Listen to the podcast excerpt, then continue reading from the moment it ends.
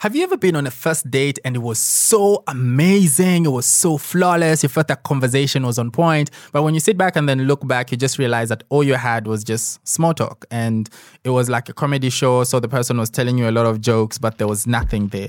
In this episode, we get to look at a first date with a second chance. Hi, my name is Major, and this is Tell It in Five, so where we get to break down some great concepts within five minutes. So, we're still doing this whole dating scenario. So, I've been on a number of dates before with different people, and I'm a fan of dating. It'd be a business date, um, a, I'm trying to get in a relationship with you date, and so on. And sometimes what gets to happen is the date was great, but when you think about it, you can't pinpoint anything that you feel like made that date great. And sometimes, as guys, we usually do this a lot to be able to land a second date with women. You know, I know you've attended an event before where you felt like, oh, that gig went down. But if you remember, there's nothing that you can really remember that you feel like went down about the event. You know, it's the same thing that gets to happen sometimes with dating. As men, we get to do this thing where we say a lot but say nothing at all. You know, at the end of the day, you feel like you know me, but you just don't really know me because I brought in conversations about things that were mind provoking for you. I asked you first date questions that you've never imagined someone would ask you, or I told you a few stories about me or clickbait of things that I'm actually comfortable to tell people about myself. And I didn't get that deep to address some of those depth, in depth issues that I feel like other people should know about myself. So there's things like that that get to happen. And then now you get that second chance to get to just know the person. So they show up for a second date and then you go for something else so you get to know them better. But as a woman, you are in a place where, okay, we did a first date and it just didn't make sense. It was great, but it just didn't make sense. Like it, it, it, doesn't make any sense, but it happened and it was great, but you don't know why it was great. You know, if you've been in that type of a place, let me tell you this don't do the second date. You know why? You will be in a place where you will just be floating and going with the flow when it comes to a lot of things and you will never get to really get to know each other properly. Because you could spend a lot of time together and not have quality time together.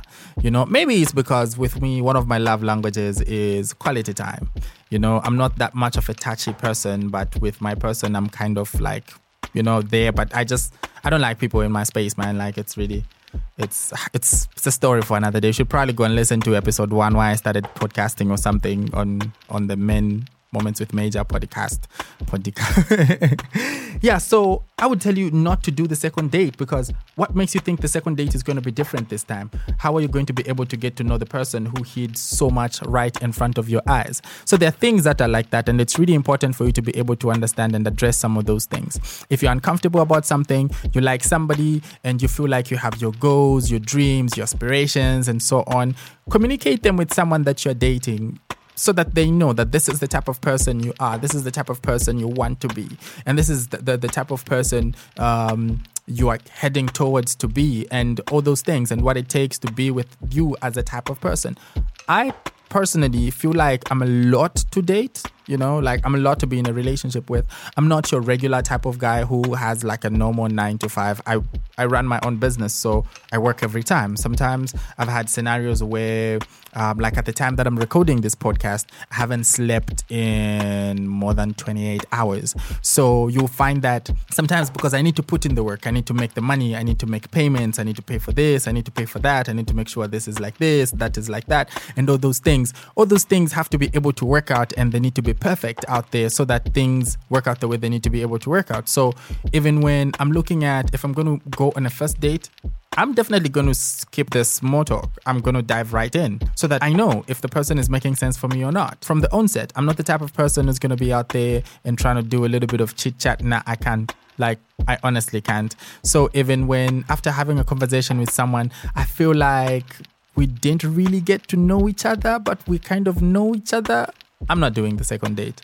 It's okay. I'll just let you be because I I'm I mean the whole point of dating is trying to get to know each other and see each other's compatibility. And then also it kind of shows a certain level of hiding so much. Yes, I've dated people that are broken before and they ended up breaking me too. So that kind of is not a good idea because broken people kind of hide a lot of things too. Yeah, so there you go. Uh, thanks a lot for listening. This is Tell It in Five Minutes. It's, it's, it's, it's really a lot for me. Man, guys, it's hard. let's go to the next episode. See you next week.